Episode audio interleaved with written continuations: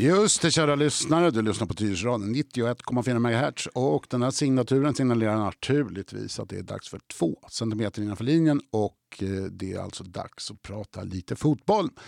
Idag så gör vi ytterligare ett stort, tar ett stort spadtag i den grävande journalistiken om Tyresö F F:s historia, och då har jag ju naturligtvis vem då med mig? Med dig på andra sidan bordet sitter Bosse Furegård. Ja. Med, med i fotbollen sedan nittonhundrasextiosju. sextiosju, ja. Det var det Summer of Love. Ja. Ja. Då började jag, då flyttade vi ut hit och då hamnade jag i Tyresö I F:s fotbollssektion redan då. Redan då? Ja. Snabbt värvade av Lennart Elström. Ja, han värvade alla. Och så lur, lurade han oss tonåringar och spelar fotboll klockan åtta på söndagsmorgonen. Naturligtvis. I Muskö och sådana här underbara ställen. Härligt. Ja, det visst var det. Ja, det är fostrande. Varför ligga och sova bort en baksmälla för när man kan vara, spela fotboll? Ja. Eller hur? Absolut. Ja, vi har ju kommit till när Tyresö för första gången tog steget upp i division tre. Och när var det, Bosse? Första gången Tyresö kom var nittonhundraåttio.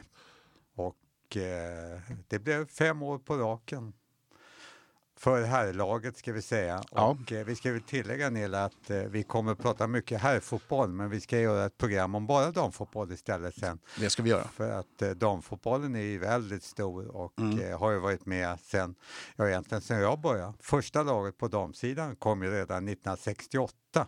Ja. Då vi ställde upp och var med i den första serien i region Stockholm som fanns egentligen. Ja, den sträckte sig en bra bit in i Sörmland också. Och ja, vi... visst. Men absolut. Jag ska vara helt riktiga, ärliga, så var det väl damsidan. Det är väl damsidan som har varit den framgångsrika. Ja, det får vi se. Det kan man väl säga, med ett antal sessioner i Allsvenskan. Mm. Men som sagt, nu är det nittonhundraåttio och Tyresö har för första gången gått upp i division tre, vilket ju var nivå tre också på den tiden. Eller hur? För det var allsvenskan, division två och sen var det division tre. Ja, det här med superettan och ettan och sånt fanns ju inte. Nej. Utan spelade man division tre, då var det som du säger tredje nivån i hela, i hela Sverige. Mm. Ja. Det var högt på den tiden. Det var, det var ju det. Ja. Kommer du ihåg vad, vad, vilka lag man mötte och sådär? I... Ja, det var ju främmande lag som Malmköping och Oxelösund och Harj var vi uppe och spelade. Harj, ligger, det är Nyköping, man. Ja. Det, ja. Harj var ju en eh, väldigt eh, framgångsrik förening ett tag där. Mm. Och de spelade konstigt nog någonting på folk som hette Folkungavallen. Och eh, Folkungavallen finns också i Linköping. Det finns två arenor i Sverige som heter Folkungavallen. Mm. Och vid ett tillfälle när vi skulle åka till Nyköping och möta Harj så körde busschauffören till Linköping. Han hade inte kläm på att det fanns två Folkungavallen. Det är ja. sant. Ja. Det var som sjutton. Ja. Vi lyckades stoppa han ett par mil utanför Nyköping. Ja. Vända, men uh, han hade inte kläm på det. Okej. Okay. Ja. Ja. Ja, det är härligt. Ja. Det är härligt. Ja. Eh, som sagt, Oxelösund och Nyköpings Bissarna också. Ja, ja. Kommer du ihåg F K Kick? Kick från Norrköping. Just det. En kvartersklubb ja. som var uppe några år. De, eh, precis, de huserade ju på den här nivån på den tiden. Jag ja. vet inte vad de gör nu, om de är sammanslagda med något annat. Nej, vad jag vet så finns de inte längre. Nej. Och eh, om vi konstaterar och tittar på tabellerna av de lag vi mötte på den tiden så är närmare hälften av föreningar borta. Eh, antingen nedlagda eller hopslagna. Mm. Vi har ju det, det laget som vann det här första året som eh, T F F spelade är ju Järla. Ja. Och de, den, de, den Järla-föreningen finns väl inte, för den vart väl nedlagd och ihoplagd och uppstartad igen. Var inte på något vänster, för de hade, har väl haft en hel drös med sammanslagningar i Nacka. Jag vet inte riktigt. Mm. Jo då, de har haft mycket sånt. De hette Nacka F F ett tag och ja. Järla är en gammal traditionsrik förening. Försvann ett tag, eller försvann ska vi säga i garderoben, eh, mm. vilande. Men kommer tillbaka. Ja, det var ja. de ju. Ja. var duktiga. Vi kommer att möta dem senare i dramatiska matcher också. Precis, och det är, det är en liten, som sagt, ja, den får ni vänta med och lyssna på. Sen hade vi Re- Reimers kom tvåa. Reimers var bra. Ja, ja. Det, det var ju ett gammalt klassiskt fotbollslag naturligtvis, men nu är de ju inte så klassiska direkt. Nej. Den som var tränare där, det var ju gamle stjärnmålvakten Ronny Gustafsson. Oj då. Som jag kände, han bodde ju nere på Söder på Reimersholme. Ja. Han kom tillbaka, tränade Reimers under flera år. Jaha, det är ju banne med. För det var ganska, ganska tätt i toppen. Järla vann ju, men de, och de hade ju tre poäng. Nu ska vi tänka att det var två, två poängsystem också. Så att. Men hur gick det för Tyresö då, den här säsongen? Ja, vi var ju nykomlingar i serien och eh, vi var ju med mycket för att se och lära. Vi ska klart först att eh, vi hade sedan många år tillbaka satsat mycket på vår ungdomssida. Mm.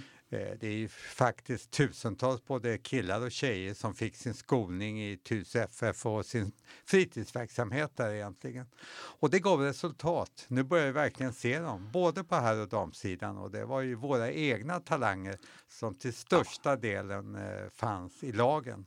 Så är det igen. Och vi ska ju säga, vi ska väl korrigera lite det som vi gjorde utan att vi kanske sa något speciellt åtal. Men vi sa ju att Priit Pärn var tränare. Men det var ju faktiskt inte förrän Tyresö vart uppflyttad i division tre. Nej. Och inte ens första året i division tre. Utan Nej. Det var Johnny Näsholm. Det var Johnny Näsholm, ja. Ja. Och eh, Tyresö placerade sig på... Ja, nionde plats om jag inte minns fel. Nej, det är helt riktigt. Och i en tolvlagsserie där tre lag flyttas ut så är det ju faktiskt så att eh, det var ganska snålt med utrymme. Ty- Tyresö har eh, en poäng mer än eh, både Hanviken och Västerhaninge som varit eh, nedflyttade på tjugo poäng. Mm. Och eh, betydligt sämre målskillnad. Ja, det var de veckorna på slutet som man käkade nervtablett. Ja, det är klart. Minns något speciellt från den här säsongen? För det man kan se är ju att eh, bara genom att titta på tabellen utan att se matcherna är att Tyresö har en ganska rutten målskillnad mm. eh, och jämfört med de andra lagen som ligger där nere. Och eh, var det så att man åkte på stortorsk och sådana här saker eller var man bara en orutinerad eh, nykomling? Sanningen ligger nog mitt emellan. Vi var ju orutinerade och det kanske brast lite på målvaktssidan innan vi fick in Bengt Munken Söderman. Mm. Som vi, var en gammal bekant faktiskt till Johnny och som vi fick in. Ja, Bengt Munken Söderman har ju också nämnts i podden om Ronny Hellström. För han var ju Ronny Hellströms reservkeeper ja. I Hammarby. Ja. Så att, och de har ju fortfarande en härlig kontakt med vetteligt. Ja, det var ingen liten kille heller. Han var närmare två meter lång och nästan lika bred. Vet du. Ja, det... ja, han är ju det. Det är ju ja. Fantastiskt vilken, vilken räckvidd han hade. Ja, ja. Det, man, det man minns framförallt var ju när han plockade ner hörnor med en hand. Ja, just det. Och det, liksom, det var ju en... Det var väl kanske den första, vad ska man säga, skojaren vi hade i Tyresö som gav lite extra till publiken. Ja. När han liksom plockade ner inläggen med en hand precis ovanför huvudet på motståndarna. Ja. Och sen ställde han sig på mållinjen och drog bollen bakom nacken. Just det. Och letade rulla över axlarna. det, var, det var ju också en sån. Han har ju, han har ju berättade faktiskt, Ronny Hellström, att han har, han har ju faktiskt släppt in mål ja. På det. Eh, det att han råkade tappa den någon, någon ja. Gång sådär. Ja. Johnny skrek vid ett tillfälle alltså, akta munken, kan tappa det. Så tittar han upp lugnt och så tittar han på Johnny och sa, lugn Johnny, det finns nät bakom.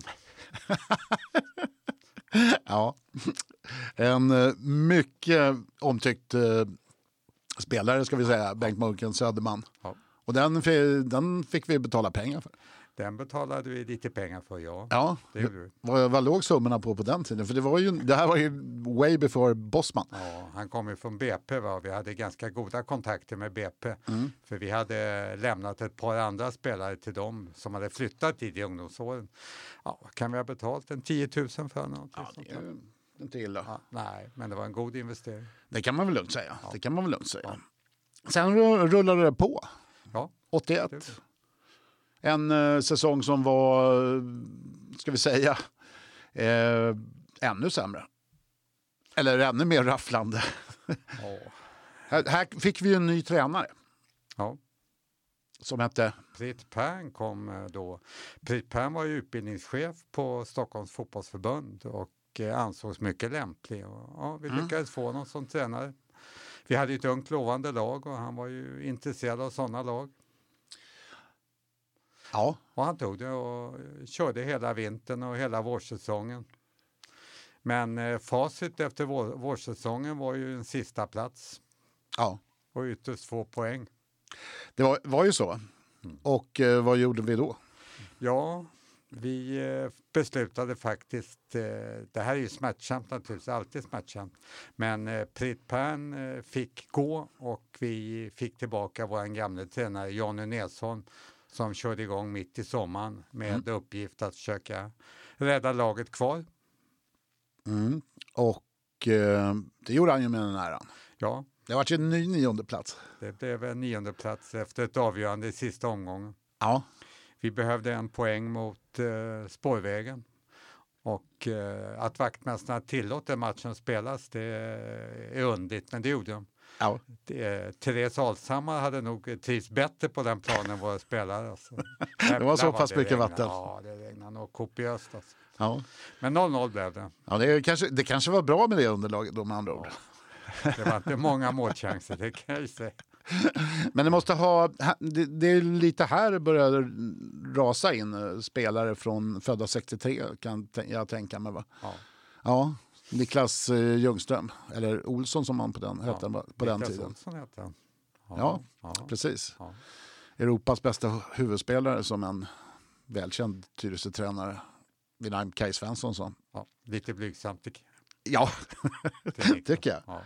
Sen, ja. Dök väl ändå, sen hade vi också Kenta Gustafsson och Micke Nygren. Som var, de var väl väldigt tidiga in i A-laget. Ja, de var tidiga. Ja. Ja, Ronny Andersson naturligtvis kom ju där. Och eh, de hade ett bra lag överhuvudtaget, ska vi säga, sextiotre. De vann ju också Sankt Eriks-cupen ett år med ett noll över Vasalund i finalen. Mm. Det var inte bara spelarna som grät utan även ledarna. Ja, det var så. Ja, så. Emotionellt. Ja, ja. Tränarens fru grät mest, kan jag säga. Ja, det var, ja. Birgitta Lindström. Birgitta Lindström, ja. ja, ja. Ehm, Bengt Nilsson ska vi inte glömma heller. Nej. Mycket bra spelare. Ja, det... Ronny Lindblad och de här. Ronny Lindblad också, ja, just det. Ja. Ja. Eh, nej, ja, på väg att åka ur och eh, var i två säsonger kan man säga. Mm. Och eh, sedan helt plötsligt nittonhundraåttiotvå så är Tyresö helt plötsligt uppe på en an, tredje plats i serien. Mm. Inte sådär jätte långt ifrån uppflyttning heller. Man är, ja, man är väl visserligen sex poäng efter Järla då som vinner, men, men vad, vad är det som har hänt här?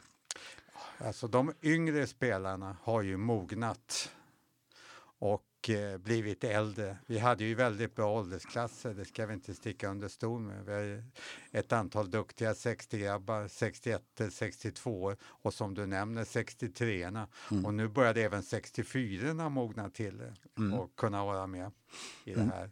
Och det betyder ju mycket, det blev ju väldigt tryck, va? Väldigt konkurrens på det här. Och sen kom det några duktiga spelare utifrån. Vi nämnde Munken, eh, Göran Svensson, Thomas Svensson hade varit bröderna Svensson, ja. ja. Nu är väl eh, Göran låsmed på Södermalm. Ja. Ja. Och han har även en tobaksaffär. Just det. I hörnan där. Och eh, Tomme är ju eh, Thomas Tomme Svensson är ju eh, takspecialist. Mm. Mm. Som eh, I, och har varit i den branschen i må- många år. Men, men de kom ju från Hammarby båda två, va? Eller? Ja. Och Thomas Glad också. Totte, ja. ja. Det var en gamäng. Det var det verkligen. Nu ler du. Ja. Var det inte så? Detaljer. Totte Glad, ja. ja. Nej, ja. Det, det var en kul rackare. Ja. Det var det. Han var bra dessutom. Ja, och så hade ja. vi väl en som hette Strömming också ett tag. Lennart Ström. Lennart Ström, ja. Mm. Ja. Som eh, var från eh, Man från Stureby eller? Ja, han från mm. Stureby och Högdalen. Ja. Johnny hade ju haft honom där va? Ja. Johnny var en av de få som kunde kontrollera honom. Helt. Ja. ja. Ja, det ska enligt uppgift. Jag, jag har två mina händer, jag har faktiskt inte någon aning, men som sagt. Eh, så hade vi också en eh, väldigt eh, duktig ytterback som kom in från Hammarby. Som eh, var lite av det kortare slaget. Ja, vi fick ju Ralf Andersson bland annat. Raffen och... Eh, nu har jag helt tappat namnet här. Stefan Jalkerud. Jalkis. Jalkis. Ja. Som en dotter som spelade damfotboll i Allsvenskan. Fortfarande efter alla år. Ja, hon var, med för, hon var inte med i år, hon var med förra året, sen födde hon barn. Ja, ja. Och nu var hon tillbaka igen, ja. Såg jag. Ja. Makalöst. Ja, och så har han väl en styvson som spelade i uh, Djurgården i hockey. Ja. Jimmy Alvestad. Ja, just det. Ja, det är, det är en idrottsfamilj. Ja, så fick vi Tommy Andersson från Hammarby också. Okej, Tommy Andersson också var, ja. Just det. Inneback. Ja, ska vi säga. Mycket bra kille, Tebbe. Ja. Och duktig. Och till det här då, och det, man ska väl säga att det, det var ju inte några, det var inte direkt många som var över tjugofem när de kom hit. Nej, det var ju ingen. Precis. Ja. Eh, ja, förutom Munken ska vi säga. Eh, Munken och brödna, och... brödna Svensson kanske. Ja, var väl Göran lite... var nog tjugofem och Tommy något år äldre. Ja, jag, ty- jag tyckte Göran var jädra gammal. Han sa det någon gång till mig, när du föddes han, sextiofem, då var jag sanktan första gången. Mm. Så att, ja. Men de trivdes ju bra här. Mycket. Ja, och så hade vi fortfarande Colin Lindström och ja, Björn Avenäs. Björn Avenäs. Så att hur alla fick plats, det, när, när man radar upp dem så här, det vet banne inte jag. Nej, vi hade nog trettio spelare ungefär i A-truppen. Jag tittade faktiskt på det där och hittade en lista på det. trettio man ungefär. Mm. Och, men du vet, då hade vi en A-trupp som tränade och en B-trupp som tränade. Och ibland tränade de ihop. Och så hade vi ett lag i Allsvenska reservlagsserien, division två. Mm. Alltså näst högsta serien i hela Sverige. Så det var ju bra matcher för det var bra motstånd. Oh ja. Ja, men det var det ju. Jag spelade ju själv mycket B-lag i ja. Den här reservlagsserien. Ja. Och det, det var ju otroligt tuffa matcher. Ja. Och det var ju, man mötte ju hur mycket bra, duktiga upcoming-spelare som gick mycket längre än vad man själv gjorde naturligtvis. Oh. Eh, där. Och framförallt så fick man ju resa varenda söndag till mm. fantastiska mm. orter i Sörmland. Ja, ja, jag var med som lagledare. Jag spelade till och med någon match då. Ja. Jag var trettionio år när jag gjorde min sista match i C-laget. C-laget. Ja, C-laget borde jag ha ett eget program kan man säga. Det var det. Nej, men eh, A-laget om vi håller oss där, det, mm. det skulle jag säga resultatet av vår ungdomssatsning gav utdelning de här åren. De hade blivit stabila efter två år i division tre och kunde nu ligga med i toppen på trean. Mm. Och så fick vi som vi sa in några killar till utifrån. Ja, ja. Jag har glömt att nämna en spelare som heter Stefan Ringbom. Som, Stefan, ja. ja, det måste jag säga. Det, det kan jag säga. Det var en av dem som... Alltså han imponerade mig. Alltså han hade någon slags eh, skills som eh, kanske inte de andra hade. Han hade ju fantastiska diagonalbollar som mm. tar med fan satt på foten på folk. Mm. Jäkla känsla hade han. Plus han hade en, en, en käft som... Eh, glappade hela tiden. Ja, han var bra i omklädningsrummet. Skapa stämning. Det, det kan man lugnt ja, säga. Ja. Ja, det var en jävla bra stämning i truppen. Ja, det var ju det. Ja. Det, var, det var ju faktiskt alla... Alltså det var ju en grupp som gjorde väldigt mycket tillsammans. Ja. Och så hade vi D sextioett, Janne Lindberg, Joy Andersson, Anders Nilsson som också var jätteduktiga. Va? Som just det. Också var med och slogs som ska vi säga. Mikael Milder ska Mikael vi Mikael Milder, han är sextiotvå. Va? Han är sextiotvå, ja. ja. Det är ju, ni jobbade ihop, va? Ja. Ja, ja. Folksam. Ja. Sen hade vi några duktiga sextiotvå till som tyvärr, ska jag säga, gick till Djurgården. Ingvar Lindevall. Ja, just det. Christer Wilborg. Ja. Mycket duktiga. Ja. ja. Blev väl allsvenska där men försvann ganska tidigt, alldeles för tidigt. Precis. Ja, de slutade ju väldigt, väldigt tidigt. Ja. Och har väl inte spelat sedan dess. Nej. Tillsammans med skådespelaren Thomas Hansson, Thomas Hansson som också som väldigt länge förnekade att han spelat fotboll överhuvudtaget. Ja. Han har ju ett vanligt namn så ja. att, men sen var han avslöjad. Ja. Och tydligen så hade de inte blivit så himla väl behandlade i Djurgården om jag har förstått det hela rätt. Nej, de eh, skulle jag säga körde sönder de här killarna. Det, det var ett oerhörda talanger. Mm. Och, och Ingmars Storebro var ju kanske den största talang vi har fått fram. Roger Lindevall. Just det. Som är otroligt bra var han. Han spelade väl också i Djurgården? Han spelade i Djurgården, men han spelade först i A I K och ja, sen i B P och sen i Djurgården och sen i, var han med i lands, ungdomslandslaget och sen spelade han någon säsong eller två, sen slutade han. Men han har också spelat i Laken eller Gösen ja, eller något sånt där, ja. Självklart. Kvartersfotbollen var hans vagga, vet du. Så är det ju. Liksom många andra. Ja, ja, det är ju väldigt synd att ingen av dem kom Tyresö till Gagn faktiskt. Det får man ju säga, men det är ju så det är att vara en liten klubb. Ja. Kan man lugnt säga. Ja, det är alltså liten klubb, inte antalsmässigt och lagmässigt, men däremot var vi en liten klubb nere i seriesystemet. Ja, så kan vi säga. Ja. Fram till slut, eller mitten av åttiotalet när vi hade en gyllene period. Ja, det kan man ju säga. Det kan man väl lugnt säga. Slutet av åttiotalet var ju kanske den mest förnämsta både på här, samtidigt både här och dam. Och ungdom ska vi inte glömma. Vi slogs mm. med B P om att uh, vara bästa klubb i Sankt Eriks-cupen. Va? Mm. Jag tror vi vann till och med något år och uh, B P var inte starka på damsidan. Nej, just samma det. Just som det. Vi. Uh, så att vi vann den där något år och det hade man svårt att smälta från B P's sida. Ola Danar så att nissla tänder förstås. Ja, det gjorde han. Och de skickade ut när man och värvade lite folk från oss. Här. Jaha. Ja.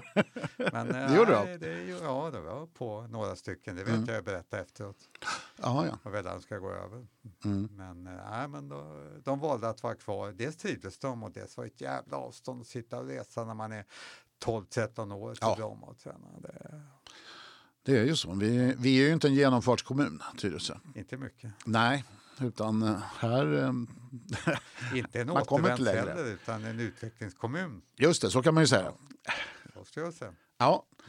åttiotvå då då. Mm. Då, är, då är vi alltså uppe på... Då gör vi en strål. Vad är det som händer åttiotvå? För det är ju lite en, av en uh, vattendelare kan man väl säga. Mm. Vad händer?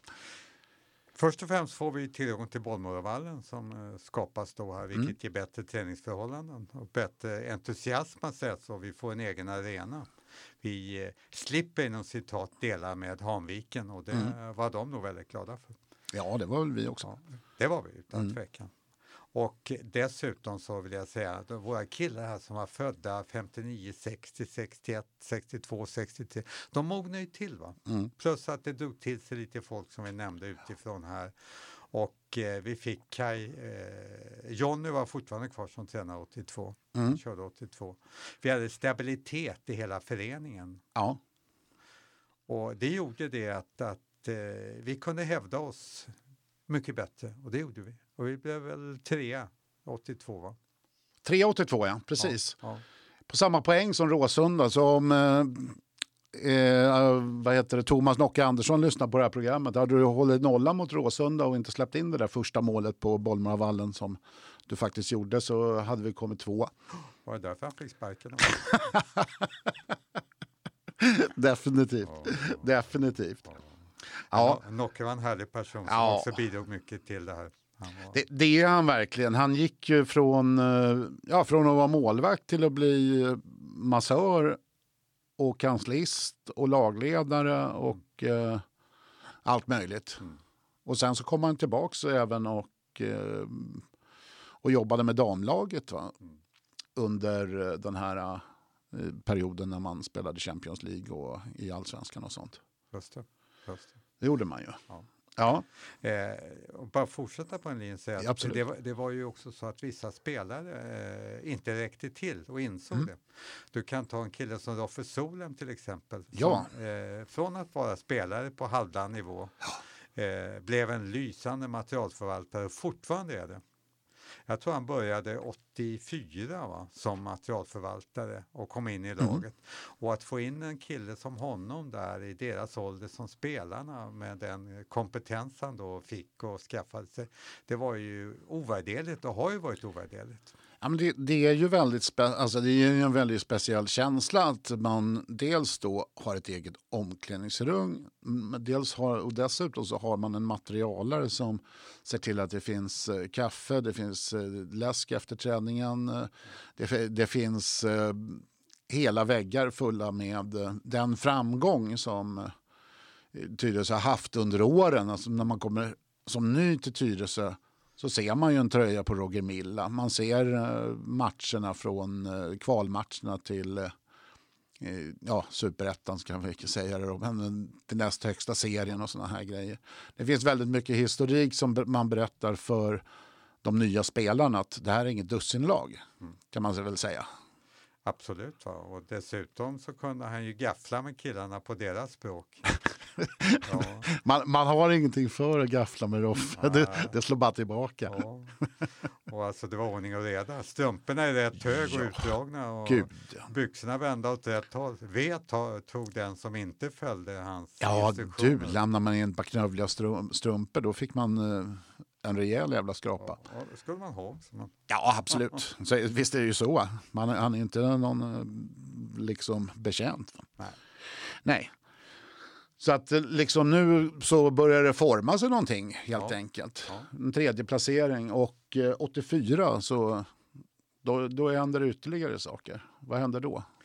Ja... åttiofyra var ju ett år som, ska vi säga, spänningsmässigt sett och framgångsmässigt sett var väldigt eh, stort.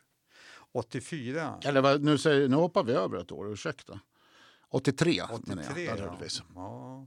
åttiotre var ett stabiliseringsår mm. ytterligare. Då spelade vi in nya kuggar, några stycken. Och eh, vi, eh, vi eh, ökade träningsdosen. Ja. Och förberedde oss för att eh, kunna ta ett steg till. Det hade varit målsättningen. Ja, det kan man ju säga. Det är liksom, eh, på något sätt var vi ju inte längre efter än året innan. Men det var väl ungefär samma distans. Men vi kom ju en placering senare, ja. sämre. Ja. Och då mötte vi lag som Hagahöjden. Finns de kvar?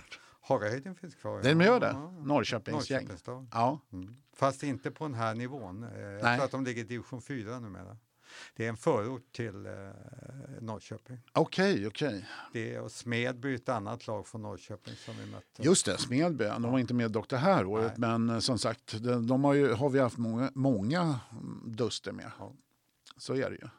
Och så hade vi även, sen var ju även Essingen uppe och börjat stora här. Ja. De var duktiga och dit hade vi lämnat över till dem eh, Hasse Thunvall. Ja, det var inte en dag för tidigt höll jag på att säga. Nej. Ja, han var bra. Vet du. Han var bra Hasse. Ja, han var bra. Det var han. Han var bra. Bra inneback. Ja, eh, men eh, någon form av schism vart det väl.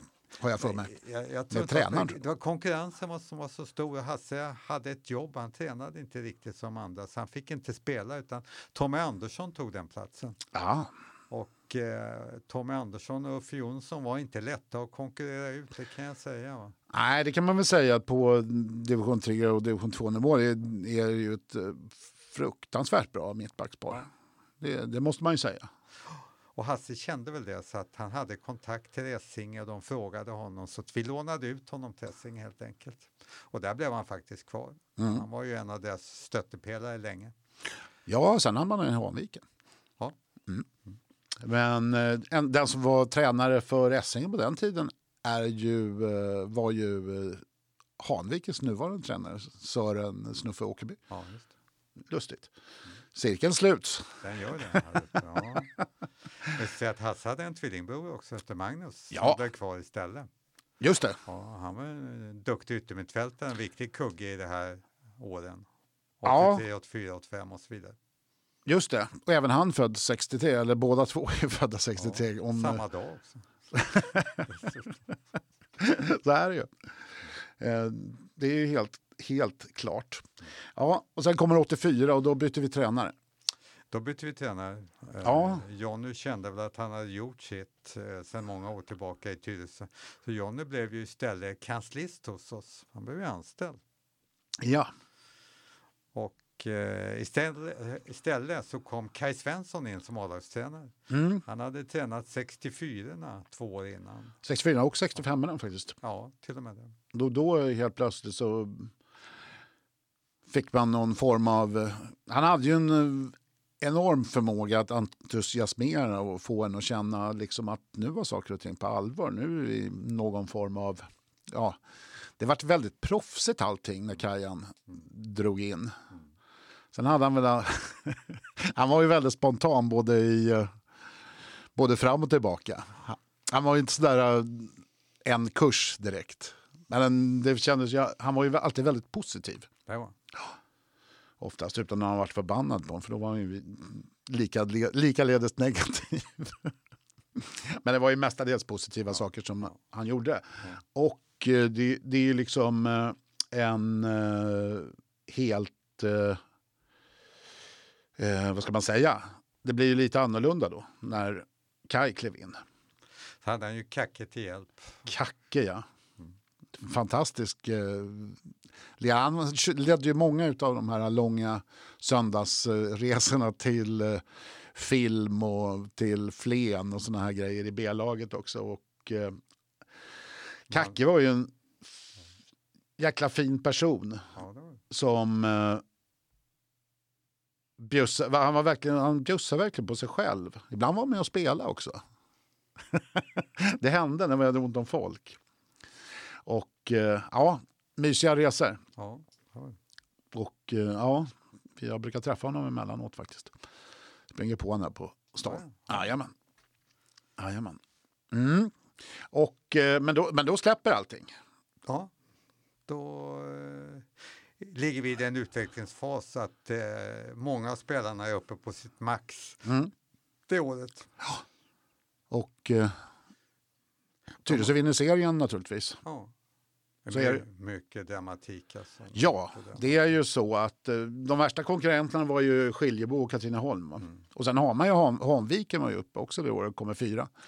Ska vi inte glömma. Nej. Men berätta Bosse, dramatiken. Ja, dramatiken var att de här lagen du nämner, Hanviken, Tyresö, Skiljebo, eh, i första hand... Eh, i första hand eh, ligger ganska lika hela året. Ja. Det skiljer inte med någon poäng fram och tillbaka. Och vi möter Skiljebo borta och eh, förlorar med fyra noll. Jag kom mm. dit, jag kom dit eh, tio minuter sent där dit. Och då stod det två noll i baken redan. Alltså. Så att jag vet inte vad vi gjorde, om de var kvar i bussen eller inte. De, Nej. Hade, de hade en fantastisk målvakt som jag aldrig tyckte om. Han var alldeles för bra. Jag träffade honom personligt sett så ja. småningom genom åren och vi är mycket goda vänner. Men eh, han var duktig. Han eh, knäckte oss där nere. Eh, I alla fall så mötte vi dem hemma sen eh, på Bollmoravallen. Och det var jättemycket folk och jag fick stå i en trän där och kom en kvart för sent. Ja. Och då hade Uffe Jonsson gjort tre mål. Två straffar och en hörna. Makalöst. Ja, det, Nej, det måste vara Uffe, Uffes enda hattrick. Ja, det var nog. Ja. sex noll vann vi med och Uffe gjorde fyra mål. Ja. ja. Och då, då var det ju liksom jämnt igen. Så ja, ja, då avgjorde sista omgången. Ja. Och vi hade Järla borta ja. i Nacka och Hanviken hade Skiljebo hemma. Ja, det ska man ju säga. Järla var ju inte något dåligt lag. De var ju bara några poäng efter också. De kom ju, kom ju visserligen sexa, men mm. de hade ju bara sju poäng mindre än vad Tyresö hade. Ja. Och Skiljebo ska vi säga. Där. Och vi hade en kille som heter Björn Lundholm. Mm. Ja, ja, gud ja. ja. Han bodde i Fårdal i alla fall. Han var ju så här på gränsen till A-laget då, ja. sextiofyra. Men vi lånade ut honom till Hanviken. Därför ja. de hade lite tunt på grund av skador. Så på hösten fick han spela med Hanviken. Och det här kommer avgöra hela serien. Ja. Konstigt nog. För att i sista omgången så jag, kun, jag själv var alldeles för nervös för att åka se Tyresö mot eh, Järla borta. Ja. Så jag valde att gå på Trollbäcken och se Hanviken istället. Ja, just det. Och bevaka. Men Tyresö vann med ett noll borta. Björn Avenäs fick en halvträff och det gick in. Återigen en halvträff från Björne. Ja, återigen. Aldrig en ren träff på den killen. Det lurar alltid målvakten. Han, klena, han har för klena lår för ja. det. Men Hanviken ja. Skiljebo stod ett ett och Hanviken behövde vinna för att vi skulle vinna serien. Ja. Skiljebo behövde tappa poäng. Just det. Och med fem minuter kvar så gör Björn Lindholm och ett noll, äh, två ett till Hanviken. Hans enda mål på höstsäsongen. Det avgjorde hela serien. Sagolik, ja. Vilken grej. Ja. Vilken enorm grej. Ja. Jo, jag kommer ihåg, det var enda gången jag varit inne i Hanvikens omklädningsrum efter matchen. Ja. Tackar för matchen. Ja, jag förstår det. Ja. De fick tjugofem biljetter till kvalmatchen hemma. Var det några som gick? Ja, alla gick. Ja, de gjorde det? Ja, ja, okej. Okay. Ja, vad roligt. Ja, men de var, de var nog också glada för vår del. De tyckte det var kul. Ja, ja. Och då helt plötsligt så, då blir det stora grejer. Ja. Ja, och då är vi uppe i näst högsta serien. Just det. Det låter ju som ett väldigt spännande ämne att tala om nästa gång, Bosse. Ja, det finns mycket att säga om det, men det är en historia som vi ska ta till oss att vi har lyckats nå en gång i tiden. Och framförallt är vi den förening, den förening i hela Sverige som har gått från lägsta serien i något distrikt upp till näst högsta. Det gjorde vi på tretton år. Gick vi mm. sju serier. Det måste vara någon form av rekord. Det är rekord. Ja, ja men, men vi har ju Ljungskile som gick, men de gick ju från femman till... Ja, ja. Vi gick från åttan. Ja. Ja. Utan att köpa in oss eller köpa upp sig, det har vissa gjort. Det kan man ju säga. Ja, ja. Och, men vi är fortfarande den enda som på den tidsrymden av tretton år passerat sju serier. Makalöst. Ja. Vi eh, sätter punkt där för idag och eh, vi avslutar med någonting som var någonting riktigt stort i slutet på sjuttiotalet. Det var Tom Robinson Band och twenty-four sixty-eight Motorway. För det var ju en uh, autostrada som vi åkte på rakt igenom seriesystemet.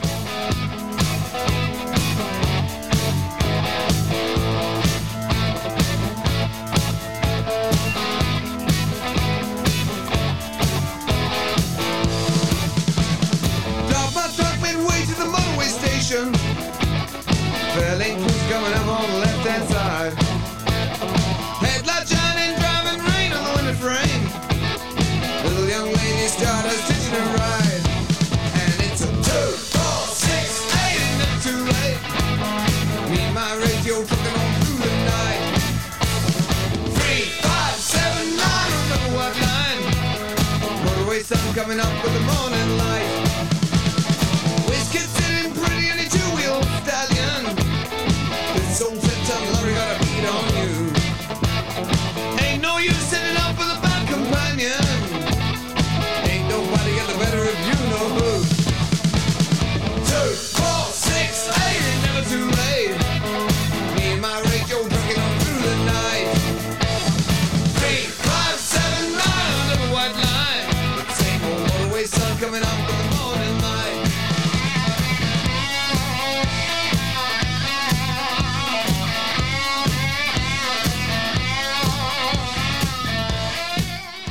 Ja, vi låter Tom Robinson Band och twenty-four sixty-eight Motorway sätta stopp för dagens två centimeter innanför linjen på ninety-one point four megahertz.